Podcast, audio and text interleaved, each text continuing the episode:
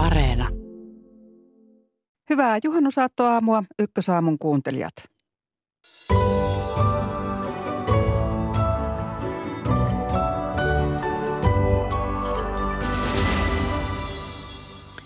Juhannusperinteitä on monenlaisia. Yksi sellainen on EU-huippukokous. Tänä juhannuksena jäsenmaat hyväksyivät Ukrainan ja Moldovan EUn jäsenhakijoiksi. Otamme yhteyden Brysseliin. Ranska ja Saksa ovat EUn veturivaltiot, miten ne ovat jakaneet Britannialta jääneen vallan. Sellisti elokuvaohjaaja Lukas Tasevski on viettänyt sodan aikana paljon aikaa Ukrainassa. Tänään hän palaa jälleen maahan kuukauden tauon jälkeen. Lähetyksessä myös juhannuksen säästä. Minä olen Seija Vaaherkumpu. Tervetuloa kuulolle.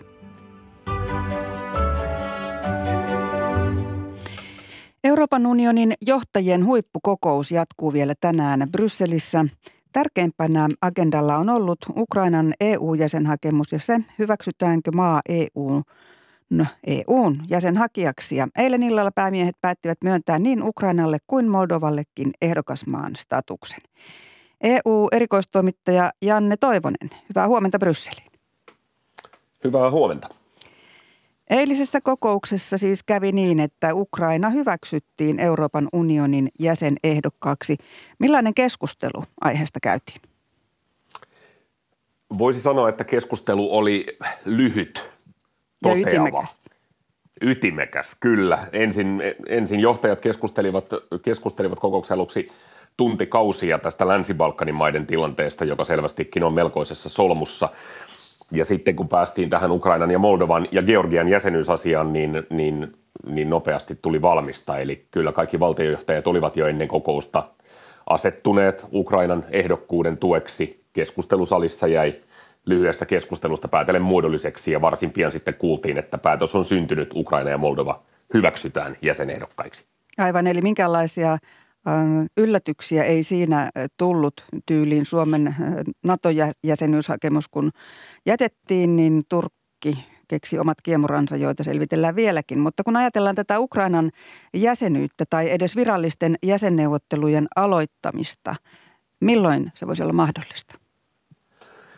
No tästä ei ole mitään tietoa. Tämä tietysti liittyy myös siihen, että, että kuinka verraten helppo ehkä tämä päätös sitten kuitenkin oli tehdä, myöntää Ukrainalle tämä, tämä asema, koska tämä ei tarkoita vielä käytännössä mitään. Tämä on symbolinen päätös.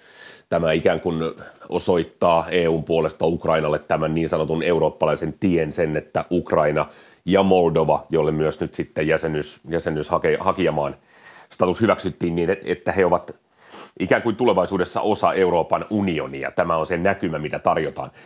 Milloin tämä toteutuu, milloin tästä tulee totta, milloin edes neuvottelut voivat alkaa tämän, tämän hakijamaan statuksen myöntämisen jälkeen.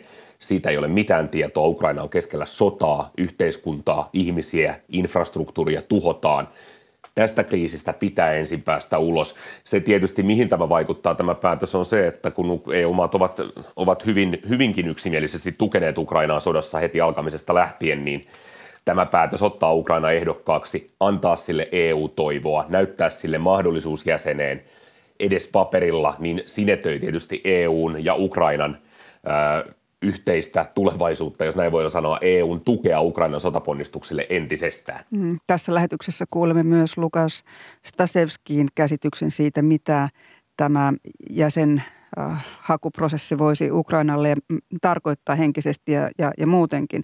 No, Georgia mm, sai komissiolta ehdotuksen näkymään EU-jäsenyydestä, eli niin kuin vähän, vähän laimeampi äh, vihreä valo. Mitä tämä tarkoittaa? Niin, laimeampi vihreä valo, jos hiukan, hiukan vielä asteen ilkeämmin sanoo, niin se tarkoittaa lämmintä kättä EUta okay. Georgialle. Eli sanamuoto Georgialle on, on, on samoin, että sen tulevaisuus on Euroopan unionissa. Ja neuvosto päätti eilen, eli johtajat päättivät eilen, että, että EU on valmis ottamaan Georgian hakijamaaksi sitten, kun se edistyy muun muassa korruptiovastaisissa ja oikeuslaitosta koskevissa uudistuksissaan riittävästi näkemyksen mukaan se on vielä enemmän takamatkalla kuin Ukraina ja Moldova, jotka ilman sotaa nekään eivät missään tapauksessa olisi saaneet tässä hakijamaan statusta. Ja vielä on huomattava, huomattava se, että eilen vahvasti johtajat korostivat nyt Ukrainan omaa vastuuta Moldovan omaa vastuuta, samoin nyt tässä, tässä lämpimämmässä kädessä Georgian omaa vastuuta siinä, että vain niiden tekemät uudistukset määrittävät sen, miten nopeasti tämä prosessi voi edetä. Samalla jätettiin sanomatta se, että yhtä paljon kyse on siitä, haluaako EU ylipäätään ottaa, ottaa uusia jäseniä, kuinka paljon EUn sisäiset ristiriidat uusien jäsenien ottamisessa vaikuttavat tähän asiaan. Mm. EUn, EUn ikään kuin rekordi tässä asiassa viime vuosilta ei ole kovin vahva. No ei ole. Ja otit tuossa, tai viittasit jo alussa tähän Länsi-Balkaniin. Siellä on tukkumaita, jotka ovat vähän niin kuin juntturassa. Pohjois-Makedonia, Albania, Serbia. Ne jopa suunnittelivat kokouksen boikotointia, koska Bulgaria on siellä poikkiteloin jäsenyyden etenemisen suhteen ainakin Pohjois-Makedonian kohdalla. Mitäs näissä asioissa tapahtui? Boikotteja ei nähty, kaikki olivat läsnä, mutta turhautumista näkyi ja kuului Länsi-Balkanin maiden osalta. Ne ovat hyvin turhautuneita siitä, että, että ovat olleet hakijamaina useat jo vuosia. Pohjois-Makedonia on ollut jäsenehdokas 17 vuotta, edes neuvotteluihin ei ole vielä päästy.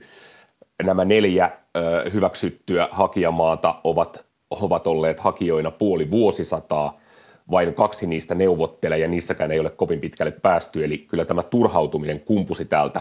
Tosin täytyy sanoa, että kokouksessa nyt tehtiin Ranskan, muun muassa Ranskan johdolla sitten aloitteita, millä tavalla tätä, tätä kiemuraa saadaan oikaistua ja näyttää siltä, että Bulgaria, joka on keskellä omaa hallituskriisiä, niin olisi mahdollisesti taipumassa siihen, että että se tuon veto-oikeutensa saattaisi vetää pois Albanian ja Pohjois-Makedonian kohdalta, eli niiden osalta mahdollisesti näitä jäsenyysneuvotteluja päästäisiin aloittamaan. Tähän ollaan täysin valmiit EUn puolelta. Jos Bulgarian veto vedetään pois, niin, niin neuvottelut voivat alkaa, ja tätä esimerkiksi Suomi tuki voimakkaasti ja piti tilannetta hyvin epäreiluna Albanian ja Pohjois-Makedonian osalta. Jonkunlaista kauppaa siellä varmaan kulisseissa käydään aina joku on vähän iltalypsyllä. Mutta tänään vielä puhutaan taloudesta ja siellä nyt huolia tietysti on monenlaisia, vaikkapa Italia tai vaikkapa inflaatio. Mit, mitä tästä taloudesta vielä tänään lyhyesti on luvassa? Juuri nämä kaksi aihetta, pääosassa, pääosassa inflaatio, hintojen nousu mitä voidaan tehdä. Tässähän tietysti Euroopan keskuspankki on tänään mukana kokouksessa, eli tässä on niin sanottu eurohuippukokous menossa, kaikki jäsenmaat mukana, mutta EKP myös mukana. EKPllähän on, on erittäin iso rooli tämän hintavakauden ylläpitäjänä, joten sen tehtävä on myös nyt sitten keksiä keinoja, että millä tavalla tästä tilanteesta päästään eteenpäin. Kiitoksia näistä arvioista Janne Toivonen ja oikein hyvää juhannusta Brysseliin. Hyvää juhannusta myös sinne. Kiitos.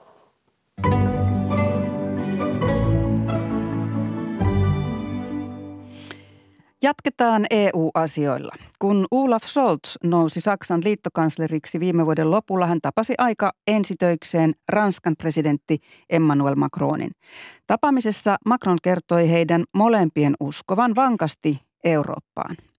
No nyt Eurooppaa järisyttää Venäjän aloittama sota Ukrainassa. Ranska ja Saksa ovat edelleen Euroopan vetureita, mutta suunnasta voi joskus tulla – erimielisyyttä. Ja nyt on yhteyksiä Ranskaan toimittajamme Jari Mäkiseen. Hyvää huomenta. Hyvää huomenta. Ja Saksaan kirjeenvaihtajamme Suvi Turtiaiseen. Hyvää huomenta. Hyvää huomenta Berliinistä. No kun tätä Saksaa ja Ranskaa ja tätä veturia tai kahta hevosta EU-kärryjen edessä miettii, niin, niin kumpi vie ja kumpi vikisee tai tulee vähän siinä perässä? No ehkä voi sanoa sen tästä tänä keväänä, että on ollut molempien veturien vetovastuu, koska tämä Venäjän hyökkäys Ukrainassa on yhdistänyt Eurooppaa ja Euroopan unionia siinä määrin, että on saatu aikaan näitä pakotteita Venäjää vastaan. Ja hyvin yksimielisesti on sitten näytty suuntaa, että on tuettu Ukrainaa ja on laitettu näitä pakotteita. Niin ei voi sanoa, että Saksa olisi ollut Ranskaa edellä tai sitten, että Ranska olisi ollut Saksaa edellä. Mutta mikä ehkä yhdistää näitä molempia maita on myös se, että Euroopassa kaivattaisiin, että molemmat ottaisivat vielä suurempaa johtajuutta, vielä suurempaa vastuuta siitä, mihin suuntaan Eurooppa on nyt menossa tässä uudessa todellisuudessa. Hmm. No Jari, miten sinä arvioit sitä, että, että missä asioissa on nähtävissä maiden kesken erilaisia suuntia ja toiveita, vaikka siinä yhtä jalkaa askelletaankin? Eipä siinä kovin suuria eroja ole havaittavissa. Että kyllä, kyllä niin kuin Ranska ja Saksa ovat olleet aika, aika samantyylisiä tässä. Ja kun katsoo tietysti historiaa, niin Ranska ja Saksan tämä Eurooppa-akseli on ollut vahva ja on tälläkin hetkellä. Eli, eli varsinkin kun katsoo Ukrainan suhteen, niin, niin tosiaan varmaankin muualla Euroopassa toivottaisiin, että Ranska ja Saksa olisivat vielä, vielä ikään kuin päättäväisempiä tässä, eikä, eikä no, kenties Macron on pikkusen, pikkusen äh, ollut proaktiivisempi tässä kuin Scholz äh, sen suhteen, että hän ehdotteli, että, että niin kuin Venäjän kanssa pitäisi neuvotella enemmän ja näin edespäin. Ja se tietysti ihan ymmärrettävästikin sai pikkusen kritiikkiä muualta, mutta yleisesti ottaen, no ei, ei, ei kovin suuria eroja. Mm. No kun tuossa äsken puhuttiin Janne Toivosen kanssa, että tänään äh, EU-huippukokouksessa jatketaan talousasioilla ja ja Italian äh, Mario Draghi on väläyttänyt sitä, että taloudesta pitäisi pitää äh, erikseen ihan talouteen keskittyvä huippukokous mahdollisesti heinäkuussa. Niin mitä te sanotte Saksan ja Ranskan äh, talouksien eri linjasta tai, tai, tai talouskurista tai sitten tämmöisestä suhtautumisesta vaikkapa yhteiseen velkaan EU-ssa tai, tai tämän tyyppisistä asioista, jotka kyllä jakavat etelää ja pohjoista, mutta jakavatko ne Saksaa ja Ranskaa?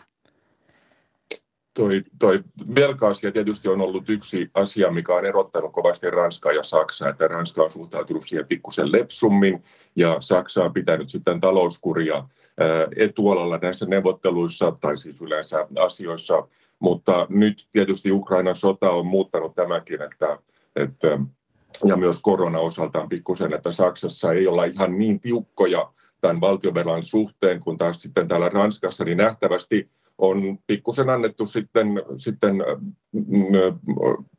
kukkaron nyörien avautua vielä enempi tämän ansiosta. Eli tässä varmaankin on yksi pieni ero, mutta ei ihan niin suuri, mikä oli aikaisemmin. Ja juuri näin, ja voi sanoa, että tämä niin kuin Saksan lähentyminen kohti Ranskan linjaa alkoi tosiaan jo pandemiassa yhteisvelan hmm. osalta ja muutenkin, että ei voi sanoa, että se oli liittokanslerin vaihtuminen tai hallituksen vaihtuminen viime syksynä, mikä muutti Saksan linjaa tai aiheutti radikaalia muutosta, vaan se alkoi jo Merkelin kaudella pandemian vuoksi. Ja silloinhan Olaf Scholz, nykyinen liittokansleri, oli valtiovarainministeri ja neuvotteli tiivisti yhdessä Ranskan kanssa tästä elpymispaketista ja muusta. Eli tämä on tämmöistä niin kuin hitaampaa evoluutiota, missä Saksa on tullut sitten tosiaan lähemmäs Ranskan linjaa. Eli tässä maat lähentyvät toisiaan ja voi sanoa näin, jos tätä, nyt al, tätä alkua vetää yhteen, että Britannialta jäänyttä valtatyhjiötä on täytetty yhdessä. Joo, ja kyllä, mikä on kiinnostavaa on se, että tässä Ukrainan sodan aikana niin EU-komission profiili on noussut selvästi, koska sekä Olaf Scholz että Emmanuel Macron ovat aika kiinni myös kotimaan asioissa ja olivat todella haluttomia kuukausien ajan menemään esimerkiksi Kiovaan käymään osoittamaan tukea. Ja samaan aikaan sitten EU-johtajisto ramppasi siellä useaankin mm. kertaan. Ja totta kai tämä on niin PR-showta ja he nostavat omaa profiiliaan, mutta kyllä se näyttää myös sit johtajuudelta. Mm-hmm. Ja, no, joo, sano vaan. Ja nimenomaan tämä, kun puhuttiin, kun Merkel poistuu ulkopoliittisesta johtajan paikalta Euroopasta, kuka ottaa sen, onko se Macron vai onko se Scholz, niin näyttää siltä, että ehkä EU on niin kuin nyt noussut tästä vähän niin kuin täyttämään tätä Merkelin jättämää tyhjiötä. Eli komissio. Aivan. No niin, ja komissiosta on joskus sanonut, sanottu niin, että se on paras pienemmän turva. Jos niin on, niin sittenhän tämä kuulostaa suomalaisittain ihan hyvältä. Mutta puhutaan vähän näistä johtajista. Emmanuel Macronin uskottiin ottavan eurooppalaisen johtajuuden sen jälkeen, kun Angela Merkel väistyi Saksan liittokanslerin paikalta viime vuoden lopulla. Mutta sitten kävi niin, että Macronin puolue kärsi kotimaassa vaalitappion. Jari Mäkinen, millainen vaikutus vaalien tuloksella on Macronin asemaan ja hänen voimaansa edistää vaikkapa sitten haluamaansa EU-linjaa joko Ranskassa tai Ranskan ulkopuolella?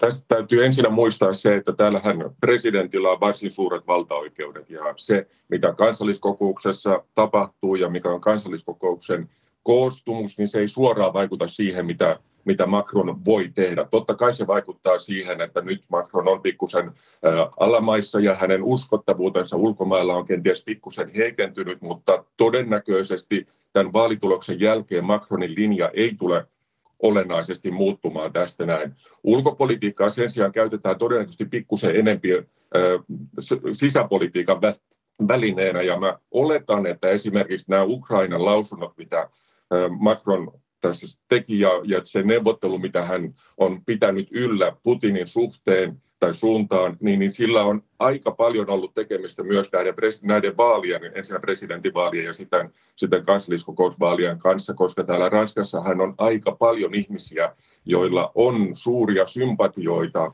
Neuvostoliiton suuntaan oli ja nyt Venäjän suuntaan. Ja esimerkiksi mä olen parhaillaan nyt Biarritzissa. Täällä ihmiset sanovat, että 20 prosenttia Biarritzin turismista ennen korona-aikaa ja ennen tietysti nyt tätä Ukrainan sota-aikaa, niin tuli Venäjältä. Eli siis Venäjällä on ollut varsin suuri rooli täällä näin, ja se näkyy myös tietysti tässä Macronin toiminnassa. Mm, eli Venäjä otetaan huomioon vahvasti myös Ranskassa. No Olaf Scholz aloitti liittokanslerina viime talvena ja, ja nyt on Eurooppa sodassa. Se ei suinkaan johdu Scholzista, mutta millaista johtajuutta Scholz on osoittanut sodan aikana? Scholz on osoittanut johtajuutta tai ainakin johtajuuden puutetta, mikä on ehkä häntä leimaava piirre ollut tässä koko kevään aikana. Ja tässä on tämmöinen kiinnostava vähän niin kuin kaksi, kaksijakoinen tilanne. Eli Saksan sisällä – Scholz kokee itse voimakkaasti tekeneensä suuria mullistuksia, historiallisia päätöksiä aseavusta Ukrainalle ja tästä Saksan puolustusmenojen mielettömästä lisäämisestä. Ja nämä on kaikki ovat tämmöisiä niin pyhiä lehmiä, joita on täällä lahdattu Saksassa ahkerasti kevään aikana ja koetaan niin voimakkaasti hallituksessa, että Saksa on tehnyt paljonkin ja muuttanut suuntaansa ja reagoinut tähän, että Venäjä on nyt aggressiivinen sota hyökkäävä maa Euroopassa – mutta kun katsotaan ulkomailta käsin, niin näyttää siltä, että Saksa on jatkuvasti länsiliittolaisia kaksi tai useampakin askel jäljessä siitä, kun puhutaan, että miten apua viedään Ukrainaan ja miten viedään sinne raskasta aseistusta. Ja se näyttää semmoiset niin kuin jah, jahkaamiselta ja, ja hidastelulta. Ja Saksassa puhutaan paljon siitä, että mistä tämä johtuu, että minkä takia Scholzille on niin vaikeaa niin kuin osoittaa tämmöistä päättäväisyyttä ja tehdä niin kuin järeitä päätöksiä. Niin yksi arvio on ollut se, että ihan sodan alussa niin Saksan johdossa oli uskoa, että Ukraina häviää tämän mm. nopeasti. Eli katsottiin, että ei nyt turha ihan heti niin kuin hirveästi apua viedä sinne aseita ja muuta, koska jos tämä peli on nopeasti ohi, mikä on totta kai ollut Ukrainalle todella loukkaavaa ja he ovat arvostelleet Saksaa erittäin voimakkaasti tästä alkuajan niin kuin jahkailusta ja muusta. Ja kyllä on semmoista totta kai Saksa on Euroopassa iso merkittävä valtio, mm. niin sen takia Saksalla on tietty vastuu myös ottaa johtajuutta tässä, kun Euroopassa on sota käynnissä. Ja ristiriitaista on se, että Scholz kokee tehneensä erittäin paljon ja on niin kuin tyytyväinen näihin suuriin päätöksiinsä, mutta samaan aikaan kun katsotaan ulkomailta, niin se ei riitä. Saksa mm. pitää tehdä enemmän. Mm. No tässä Jari vähän viittasi siihen Ranskan ja, ja Venäjän suhteeseen tai ranskalaisten ja venäläisten suhteeseen. Niin minkälaista keskustelua Saksassa käydään maan suhteesta Venäjään? Vaihteleeko se vaikka puolueittain? Ja sitten, sitten Jari voisi jatkaa Ranskasta samaan syssyyn, niin tästä Venäjä, Venäjästä ja Ranskan suhteesta Venäjään vielä poliittisesti. Mutta no Saksassa on käynyt totta, totta kai iso itse tutkiskelu siitä, että miten suhteita on rakennettu aiemmin Venäjään. Totta kai tämä Saksan energiariippuvuus Venäjästä ja sitä, että miten iso virhe se oli aikoinaan Merkelin kaudella. Niin tämä on ehkä tämmöinen, niin koskee kaikkia puolueita, koska ei se ollut yksin Merkel, joka halusi Nord Stream 2 kaasuputken tai pitää suhteita Venäjään samaan aikaan kuin itäisen keski maat arvostelivat Saksaa jatkuvasti siitä, että Venäjä on aggressiivinen valtio, että Nord Stream 2 on vaarallinen, vaan se oli koko yhteiskunta oli vähän siinä samassa ajatuksessa, että Venäjän kanssa pidetään dialogia, tehdään yhteistyötä ja koettiin, että se on tapa pitää vähän niin kuin Venäjä aisoissa, mikä nyt osoittautui sitten vääräksi tulkinnaksi. Ja tätä ajattelua oli CDUssa, kristillisdemokraateissa, joka oli Merkelin, on Merkelin puolue ja aiempi valtapuolue pitkään oli liittokansleripuolue. Ja tätä ajattelua oli myös on sosiaalidemokraateissa, eli nykyisessä valtapuolueessa, Scholzin puolueessa. Ja ehkä tässä nykyisessä valtapuolueessa, sosiaalidemokraateissa on vielä niin tämmöistä vanhan ostpolitiikin ajattelua nähtävissä, vaikka myös demarit ovat, ovat heränneet, että Venäjä on aggressiivinen valtio ja se, että tehdään kauppaa ja kulttuurivaihtoa niin ei pidä Venäjää mitenkään aisoissa. Mutta välillä tulee semmoisia ihmisiä, niin historian kaikuja vähän siitä ajattelusta, että, että kyllä Venäjälläkin, Venäjän kanssa pitää puhua ja mm. luoda suhteita edelleenkin. Ja mitä sitten, kun sota päättyy, niin mitäs me sitten ollaan niin kuin Venäjän kanssa, mitä me silloin tehdään niin kuin idän suuntaan. Mm. Eli niin, samantyyppistä keskustelua kuin Suomessakin oikeastaan. Juuri näin. Eli Suomi ja Saksa ovat monessa asiassa Venäjän suhteen samoilla linjoilla olleet. No entä Ranska? Äh, tismalleen samantyylistä juttua, mutta tietysti täällähän siis samantyylistä siinä mielessä, että kaikuja historiasta kuulee aika paljon, mutta kyllähän täällä poliittisesti on ollut aika, aika jakautunutta tämä suhtautuminen neuvost- Venäjään, no Neuvostoliiton aikaisemminkin, mutta Venäjään nyt Mélenchon sekä äh, Marine Le Pen molemmat ovat esittäneet kovinkin paljon tällaista sympatiaa Venäjän suuntaan ja, ja Le Pen, Penin puolue Rassemble National niin sai jopa myös rahoitusta Venäjältä, mikä tietysti tuli tässä presidentin vaalissa sekä nyt tämän kansalliskokousvaalissakin pikkusen esiin. Mutta niin ja tietysti sitten oikeasta puolella siellä on oltu hyvinkin tätä, tätä tota Venäjää vastaan nyt. Että tämä tilanne on varsin jakautunut ja se heijastuu myös siihen, että mitä Macron on tehnyt. Voi olla, että tilanne helpottuu nyt vähän, kun vaalit on takana ja Macronin ei tarvitse koko aikaa ajatella sitä, että mikä vaalitulos tulisi siitä, kuinka paljon hän on yhteydessä ja miten mm. sitten sinne Moskovan suuntaan. Seuraava suuri kysymys, joka sitten politiikassa on ratkaistavana ja sekin tietysti suhteessa sotaan on se, että kuinka ihmiset kestävät inflaation, ostovoiman laskun ja niin edelleen, mutta, mutta siihen ei meillä nyt tässä kohtaa aika riitä. Toivottavasti päästään vaikka tällä porukalla keskustelemaan aiheesta sitten myöhemmin. Mutta nyt Jari Mäkinen ja Suvi Turtiainen, kiitos tästä keskustelusta ja hyvää juhannusta teille molemmille. Hyvä Jussia. Kiitos. Hyvää, hyvää juhannusta.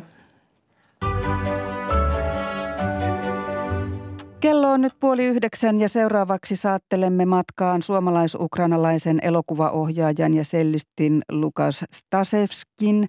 Hän palaa tänään Ukrainaan kuukauden tauon jälkeen. Neljä kuukautta sitten hän jäi sodan alettua Kiovaan. Ja se on oivan, oiva juhannuksen puheenaiheen. Nyt ennustetaan helteitä, mutta helteilläkin on aina kaksi puolta. Ja sitten mennään Lukaksen matkaan.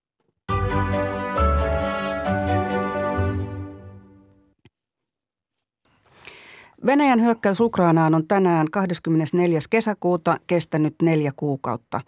Sota on saanut ihmiset auttamaan sodan jaloissa eläviä ja sotaa pakenevia ihmisiä.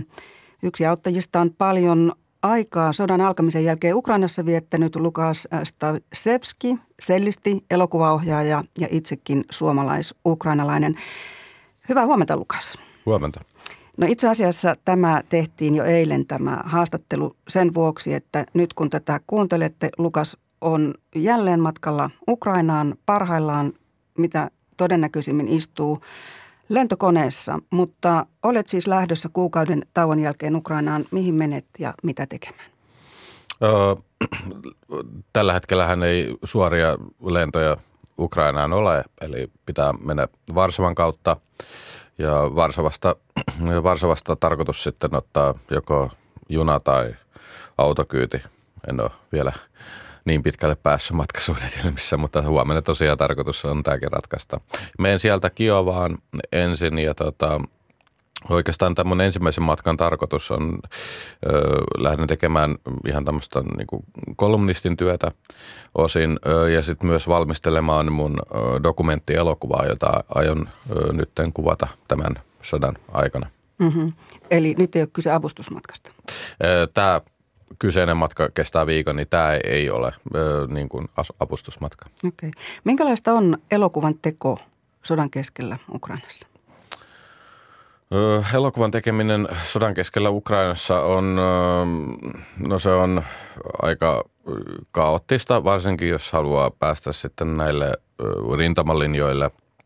Että tota, Ukrainassa tällä hetkellä hyvin, hyvin rajattua se, mitä niin kuin saa kuvata – pitää olla luvat joka puolelle, mutta myös se, että, että sitten niin pitää, jos jollekin johonkin sotilasosastoon haluaa mennä kuvaamaan, niin heidän kanssa pitää käydä keskustelua niin kuin hyvin aikaisessa vaiheessa läpi ja oikeastaan tämän takia menenkin Ukrainaan jo etukäteen valmistelemaan, että, että siinä on tosi vähän improvisoinnin varaa sitten kuvauspäivinä. Ketä sä haastattelet? Mitä sä kuvaat? Joo, eli tota, tämä mun elokuvan, dokumenttielokuvan idea, idea on oikeastaan tota, välittää ehkä, ehkä niin kuin rinnakkain mun oma tarina ja mun oman identiteetin tarina. Eli mähän on, mähän on Suomeen muuttanut viisivuotiaana ja tota, elänyt koko elämäni Suomessa ja tota, Tampereen Lialahdessa ja pidän itseäni suomalaisena, mutta, mutta sitten niin kuin, kotona kuitenkin Ukrainan kulttuuri ja kieli oli hyvin vahvasti läsnä ja, ja jotenkin niin kuin, tämmöinen niin kuin oikea Ukraina, niin tunsin aina niin kuin jonkinnäköistä niin kuin vetoa ja semmoista kiinnostusta ja sitten huomasin, kun alkoi nämä vallankumoukset 2004 ja 2014 ja sitten sodat, niin tota, että, että, niin kuin, että mä haluan todellakin siis tutustua tavallaan tähän mun ukrainalaiseen puoleen ja tutustua ukrainalaisiin oikeaan Ukrainaan, joka saikin sitten tavallaan mut lähtemään sitten viime vuoden syyskuussa Kiovaan opiskelemaan ö, elokuvaohjausta ja tota, siitä se sitten lähti. Mm. No siitä se sitten lähti. Sä oot soittanut siellä sodan raunioissa selloon, ne on todella vaikuttavia videoita. Miltä se tuntui? Niin, no tämähän ei ollut alun perin niin kuin mun ajatus oikeastaan niin kuin mennä soittaa sinne Rauniolle, kun mulle tätä ensimmäisen kerran ehdotettiin, niin mä ajattelin, että, että, että mikähän järki tossakin on, että, että siellä varmaan niin kuin tärkeämpääkin tekemistä kuin soitella Raunioilla, mutta tota, sitten mä huomasin, että se sai hyvin paljon vastakaikua just ukrainalaisilta, että niin kuin ukrainalaiset koki tavallaan se niin kuin jotenkin ehkä symbolisenakin, että tavallaan kulttuuri elää – ja jatkaa elämistä. Kulttuuri eli ihmiset jatkaa elämistään sitten tota, vaikka, vaikka kaikki onkin tuhottu. Ja, tota, ja ehkä sitten kuitenkin niin mä väitän, että, siis, että on niin paljon eri tasoisia niin kuin katastrofeja siellä Ukrainassa. Yksihän on tietenkin tämä niin kuin psykologinen puoli, että kun mä käyn aika paljon siellä Kiovan alueella, Irpinissä, Butchassa, öö, niin tota, öö, Hostomilissa, niin öö, niin siellä on ihmiset elänyt miehityksen alla ja jatkuvan pelon, hädän, joutunut todistamaan, kun naapurit, naapureita tapetaan ja järjestelmällisesti. Ja olen, olen heidän kanssaan jutellut ja tota, mulla tuli niin kuin jo silloin niin kuin mieleen sen, että se määrä psykologeja, mitä täällä tarvitaan, niin on aivan niin kuin valtava ja ei tule koskaan toteutuun tavallaan tämmöinen niin kuin – länsimaisten oppien mukana niin kuin kriisiterapia, että tavallaan niin kuin kaikki tämmöinen niin kuin musiikki tai taide, mikä niin kuin, mihinkä sitten niin kuin ukrainalaisilla on pääsy, niin mä uskon, että ei se nyt ainakaan niin kuin pahaa tee, että, että varmasti niin kuin musiikkikin pystyy välittämään asioita, joita sitten ehkä sanoilla on vaikeampi välittää. Mm. Näin. Näin mä sen ainakin ajattelen itselleni. Mm, mm, no niin se varmaan on noin yleisestikin ottaen. Mutta ähm, sä olit siis niin kuin matkustanut jo aika ennen niin kuin sodan syttymistä Ukrainaan ja, ja vaihtanut taide alaa toiseen tai alkanut opiskelemaan toista. Ja tota, sitten kävikin niin, että, että koko Ukraina joutui vähän niin kuin samalle asialle, eli etsimään itseään, jos mm. nyt näin ajattelee, ja miettimään sitä, että miksi maata puolustetaan niin kuin Ukrainassa tapahtuu, niin kuin ukrainalaiset tekevät. Mitä ukrainalaiset löysivät, kun he joutuvat tätä asiaa itsestään kaivamaan? Joo, siinä itse asiassa jääkin se mun ajatus kesken siinä, että mistä siinä mun elokuvasta on kysymys. Eli rinnastin just sen niin kuin tavallaan oman identiteetin etsinnän ja sitten kun sota alkoi, niin tavallaan 2022, missä nyt ei ehkä niin kuin – ihmiset yleensä niin kuin aamusta iltaan ajattelee, että mikä minusta tekee ukrainalaisen tai mikä minusta tekee suomalaisen, niin vaan yrittää keskittyä ehkä tämmöisiin arkisiin asioihin, niin, tota, niin joutu kohtaamaan tavallaan sitten ne omat arvot ja oman identiteetin, että minkä puolesta minä taistelen. Ja mm, tämä ei ole mikään niin kuin yksilitteinen ö, asia ö, Ukrainan tapaisessa valtiossa, jossa ö, heidän identiteettiään on järjestelmällisesti tuhottu viimeiset 400 vuotta. Ö, esimerkiksi kun länsimediassakin aika usein johdattelevasti puhutaan Itä-Ukrainassa asuvista venäjänkielisistä ukrainalaisista, niin tämähän ei ole mikään tämmöinen niin kuin asia, mikä on aina ollut näin. Itse asiassa Ukrainan kirjakielihän tulee Itä-Ukrainasta tai Keski-Ukrainasta poltavan alueelta ja, ja tota, 30-luvulla, kun oli tämä Stalinin tekonelähätä ja, ja miljoonia ukrainalaisia kuoli tekonelähätä, ja sinne siirrettiin etnisiä venäläisiä tilalle ja sitten nämä ukrainalaiset, jotka sinne jäi, niin tämä on ollut ihan järjestelmällistä tämmöinen rusifikaatio. Eli siis se, että, että pehmeillä tai kovilla keinoilla on sitten niin kuin yritetty ottaa tavallaan ukrainan kielen asema tavallaan tämmöistä niin kuin pääkäyttökielen niin kuin statu, status ottaa siltä pois. Ja on osin onnistunut etkin, että isot kaupungit idässä, Harkova, Odessa, Dnipro ja osin jopa Kiova, niin tota, on ollut venäjänkielisiä. Mm. Ja, Se kuulostaa vähän kuin sortokaudet Suomessa aikana. Kyllä, mutta sitten nämä sortokaudet on kestänyt vuosisatoja, että tavallaan minkä mä huomasin ja mistä tässä on, niin elokuvassakin on kysymys, on se, että ö, sodan ensimmäisenä päivinä niin, niin kiovalaiset lauma, tai siis joukoittain mä huomasin, että niin kuin vaihto venä, venäjän kielen ukrainan kieleen. Ja, ja tota, että venä, venäjän kielen käyttö Ukrainassa ei, ole, ei millään tavalla korreloi sen kanssa, että olisi jotenkin venäjän mielinen. Ja, ja tota, mä huomaan edelleen, että jotkut poliitikotkin käyttää tätä tavallaan tämmöiset niin venä, venäjän mieliset poliitikot käyttää tätä niin kuin aseenaan, mutta se on kyllä niin kuin todella, kaukana, todella kaukana totuudesta ja aidosta asiasta, että, että joku Harkovakin, harkovalaiset, jotka on niin kuin valtaosin venäjänkielisiä, niin että eipä siellä nyt ole niin kuin petturuutta ollut juuri ollenkaan. Että, että mm. tota... Siis se, että puhuu venäjää, niin ei tarkoita sitä, että ei kannattaisi Ukrainan taistelua tai Ukrainan Juuri itsenäisyyttä. Näin. Ja siis tämä identiteettikysymys on muuten, musta muutenkin tosi mielenkiintoinen kysymys. Ei ukrainalaisuuden koko identiteetti määräydy sen perusteella, että puhutko sä Ukrainaa vai Venäjää, mutta se on niin kuin enemmänkin niin myös sivilisaatiokysymys, että ukrainalaiset on ihan aidosti kaksi vallankumousta, toinen hyvin verinen, öö, on niin kuin valmiita tekemään mitä tahansa – sen eteen, että heistä tulisi eurooppalaisille. Että kyllä se on niin kuin, se ei ole niin kuin tämmöisen niin kuin höttöpuhetta tavallaan ukrainalaisten kohdalla, että he on niin kuin aidosti niin kuin valmiita taistelemaan sen puolesta, että he eivät halua enää tavallaan jatkaa tätä monisatavuotista ö, taivaltaan tavallaan dik, diktatuurin alaisuudessa. Mm. Tämä on, on merkittävin asia, mikä yhdistää ukrainalaisia mun mielestä ja niin kuin on tavallaan se sen identiteetin keskiössä, mutta tätä mä niin kuin haluan oikeastaan dokumentissa lähteä tutkimaan, että mistä se niin kuin koostuu. Mm. No sitten se nähdään joskus, että mitä sieltä löydät tämän lisäksi, mikä ajatus sulla jo on. Mutta kun tästä eurooppalaisuudesta puhutaan, niin Ukraina on jättänyt EU-jäsenhakemuksen ja siihen EUn huippukokous ottaa nyt juhannuksen kantaa. Nyt kun me tässä puhutaan ja on torstai ja tämä juttu tulee ulos perjantaina, mm. niin sitten ehkä siinä vaiheessa tiedetään enemmän. Mutta tätä tehdessä oletus on, että, että Ukraina saa EUn jäsenhakijan statuksen. Mikä sen merkitys on ukrainalaisille sun mielestä, Lukas Tassevski? Se on itse asiassa valtava.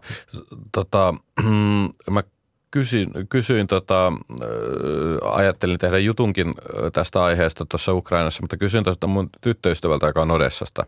Itse kotaisin, että venäjänkieliseltä alueelta, ja, mutta nuori, nuori ihminen, ja tota, kysyin, kysyin häneltä, että tota, että että mä niin itse koen tämän, tämän, tavallaan tästä niin kuin, vähän niin kuin sivusta katsoen, että, että tämä jäsenhakemusta antaa tietenkin hyvin paljon motivaatiota niin kuin ihmisille, kansalle, sotilaille, että, että nyt on jotain ensimmäistä kertaa jotain konkreettista. Tässä on jo käyty kaksi vallankumousta ja Donbassin ö, sota ennen tätä kahdeksan vuotta sodittu kuitenkin jo ennen tätä suurhyökkäystäkin.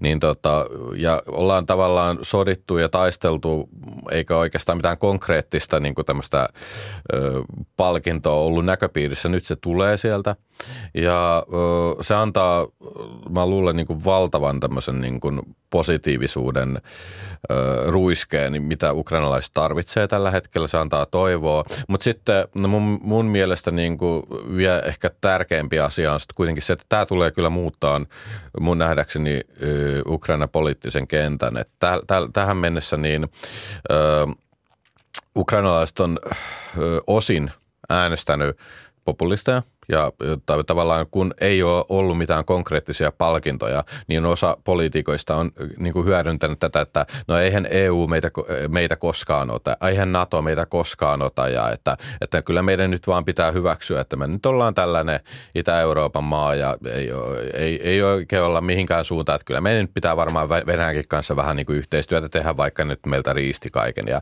näin. Että siis tämä on ollut tämmöistä niin kuin populismia – on tapahtunut. Nyt tavallaan se palkinto on olemassa, plus sitten tämä sota ei ole enää, niin kuin kukaan ei voi enää kyseenalaistaa sitä, että, että, tota, että Venäjä tosiaan ihan aidosti pyrkii tukahduttamaan tavallaan Ukraina valtiollisen aseman, niin tota, seuraavat vaalit, parlamenttivaalit, niin kyllä ihmistä äänestää niitä puolueita, jotka, jotka tota, antaa konkreettisia mm, pläänejä suunnitelmia sille, että miten nämä EU-kriteerit täytetään. Siellä on kuitenkin pitää niin kuin erityisesti, mikä koskee tätä perustuslaki tuomioistuinta, korruption kitkeminen. Siinähän on tapahtunut edistystä jo viimeisen kahdeksan vuoden aikana, mutta se on äärimmäisen hidasta. Hidasta, niin mä uskon, että ukrainalaiset on saanut täysin tarpeekseen tästä hitaudesta. Nyt on konkreettinen juttu. Jos joku poliittinen puolue ei täytä lupauksia, niin se kyllä vaihdetaan siellä mm. nopeasti. Että ei, en, en mä usko, että niin kuin kansa, joka on kokenut näin paljon, että se alkaisi sietämään enää niin kuin omien poliitikkojen niin kuin, öö, tuhnurointeja mm, enää Mutta siis halusin vielä sanoa siitä, mm. mitä mun tyttöystävä sanoi. Joo. Niin, tota, niin, öö, niin hän sanoi sitä, että, että tämä koko EU-juttu just sen takia, että tota, se on ollut niin epäselvä, niin se on ollut niin kuin hänenkin niin kuin ystäväpiirissään niin kuin, vähän niin kuin vitsi, että no, että mehän ukrainalaiset ollaan mukamassa niin kuin Eurooppaan, mutta sitten kukaan ei niin kuin sitten niin kuin, että vähän jopa niin kuin se uskon puute on ollut niin kuin havaittavissa. Sanoi, että, että tavallaan öö, että monet ukrainalaiset muuttaa, nuoret haluaa muuttaa länteen ja heitä, heitä on tosi paljon, niin hän sanoi sitä, että nyt tavallaan, että kun on selkeä pokaali, niin tavallaan pystyy ihan eri tavalla ajattelemaan omaa tulevaisuuttaan Ukrainassa, että, että ehkä mä pystyn ö, miettimään mun oman tulevaisuuden kuitenkin täällä Ukrainassa, koska tämä tulee olemaan Eurooppaa ja ehkä mun lapset pystyy asumaan EU-Ukrainassa. Mm. se, se on niin kuin Visio, se, näkymä, se, se, on, se on hyvin erilainen niin kuin ajattelutapa. Että kyllä mä uskon, että tämä, tämä on tota niin kuin äärimmäisen iso juttu. Mm. No prosessi on joka tapauksessa pitkä ja se voi kestää kymmeniä vuosia ja se edellyttää monia asioita, niin kuin sanoit jo, että, että oikeusvaltion vahvistamista ja korruption kitkemistä ja, ja monia muita asioita. Mutta miten ukrainalaisten pinna kestää – sitten pitkää prosessia, kun matka on ollut satoja vuosia jo. Mm. Että, että vielä pitäisi jaksaa ja pinnistää sitten niin kuin, ja joku vähän katsoo puhaltaa niskaankin, että, että koittakaa nyt. Vähän semmoista niin kuin holhoamistakin, onko? Niin. Kyllä se on, kyllä se on tota ihmeellistä, että, että siellä sitten kansan syvistä riveistä niin öö, kansan syvistä riveistä, niin kuin vaikka mitä tapahtuisi, niin sitten siellä kuitenkin niin kuin, uh, on tämä iso, iso voima, joka niin kuin jatkaa tätä Ukrainan tarinan, tarinaa, että tota, se ei ole mitenkään niin kuin, se ei ole niin kuin mikään itsestäänselvyys, jos katsoo niin kuin Venäjän ö, sortamia kansoja. Jos puhutaan nyt vaikka lähimpänä esimerkkinä Ukrainan veljes kansa valko niin, tuota, niin valitettavasti heille tämmöinen niin kuin oma identiteetti on aika lailla marginalisoitunut ja, ja mitä itse monien valko kanssa jutellut, niin, niin, niin kyllä se on hyvin, hyvin eri, ta, eri tasolla heidän, heidän toivo mm. tavallaan tulla joskus eurooppalaiseksi valtioksi versus Ukraina, että tota, ja sitten puhumattakaan näistä pienkansoista, sitten suomalais-ugrilaistakin kansoista Venäjällä, niin, tota, niin kyllä se aika semmoista niin kuin jäähdyttelyä on tavallaan heidän, heidän identiteetin elinkaari, että, mm. että tota, siellä ei juurikaan monet kansat enää edes puhu omaa kieltä. Ja, että on fakta, että siis tämä identiteettikysymys ei ole mun mielestä mitään tämmöistä niin kuin taiteellista öö, hölynpölyä, vaan tämä on ihan siis öö, aito asia – mm. joka, joka niin kuin vaan siinä mielessä mielenkiintoinen, että tavallaan joku tsekki, jossa saksankielinen Praha muuttui tsekinkieliseksi tai Suomi. Kävi tämän kansallisen heräämisen niin kuin yli sata vuotta sitten, niin Ukraina joutuu käymään sen 2022 globaalisessa maailmassa, missä tavallaan tämmöistä niin kuin kansallis, kansallisuuskysymykset on, on saanut eri merkityksiä, tavallaan ne niin kuin perustuu jo tapahtuneille asioille, jotka on tapahtunut silloin sata vuotta sitten. Että tavallaan Ukraina joutuu tässä vaiheessa käymään sen läpi, niin se tekee tästä storista tosi kreisin mun mm. mielestä. Niin tavallaan niin kuin Ukraina joutuu keksimään todella itsensä uudestaan tai syntymään uudestaan, vaikka se on vanha vanha kansa ja iso maa ja, ja valtavan kokonen kansa. Mahdoton vallotettava esimerkiksi.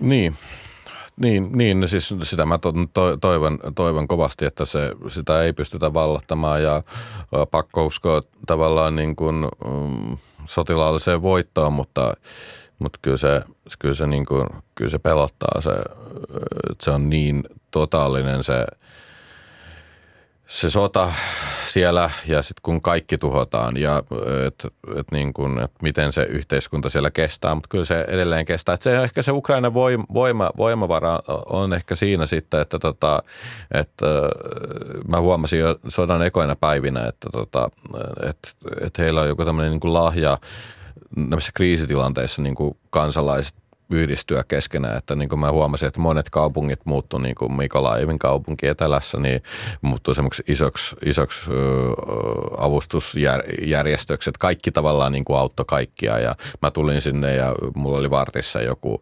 asuinpaikka ja vaikka mä en edes kysynyt sitä ja tavallaan niin kuin kaikki pitää huolta kaikista. Tämä me- mentaliteetti on niin kuin, ehkä juuri sen takia, että ukrainalaiset on joutunut historiassa niin kuin turvautumaan vain toisiinsa eikä niin kuin valtiollisiin struktuureihin, niin tällaisessa tilanteessa siitä on niin kuin suuri etu. Lukas Tasevski, mihin sinä laitat toivosi Ukrainassa? Kyllä mä laitan toivon ähm, ihmisiin, ihmisiin siellä, että, tota, että se – se joku semmoinen, niin kuin sanoin, niin heidän tämmöinen irrationaalinen usko voittoon. Että niin kuin, vähän niin kuin jatkaaksenikin tätä toinen päivä sotatilanne, niin kuin venäläiset on käytännössä jo Kiovassa, niin mä olin silleen, että, että eihän tässä mitään järkeä, että, että niin kuin kahde, kolmessa päivässä niin kuin tuhotaan koko valtio ja näin. Sitten kun mä katsoin, että kun ne pojat tekee siellä niitä Molotovin kokteileja siellä keskusta-alueella ö, valmistelee, mä olin silleen, että ajatteletteko te niin kuin noilla taistella noita Venäjän panssareita vastaan, että eihän tässä, niin kuin, etteikö te ymmärrä, että teillä ei niin kuin mitään, mitään toivoa. Näin mä ajattelin, vaikka mä en halunnut ajatella. Mutta sitten, tota, että et heillä, et se musta kertoo niin kuin kansan luonteesta, että he on niin kuin valmiita taistelemaan, vaikka paperilla ei ole toivoa.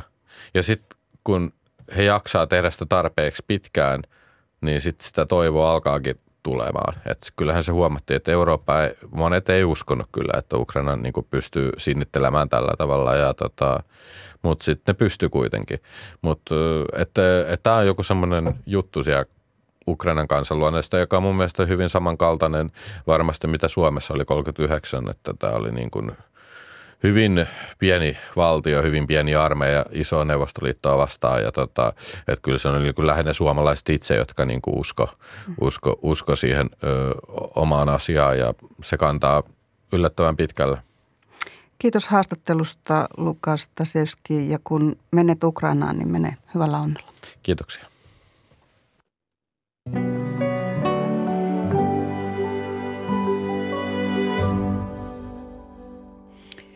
Ukrainan sodasta juhannukseen. Helle hemmottelee juhannuksena, mutta helle voi olla myös tukalaa.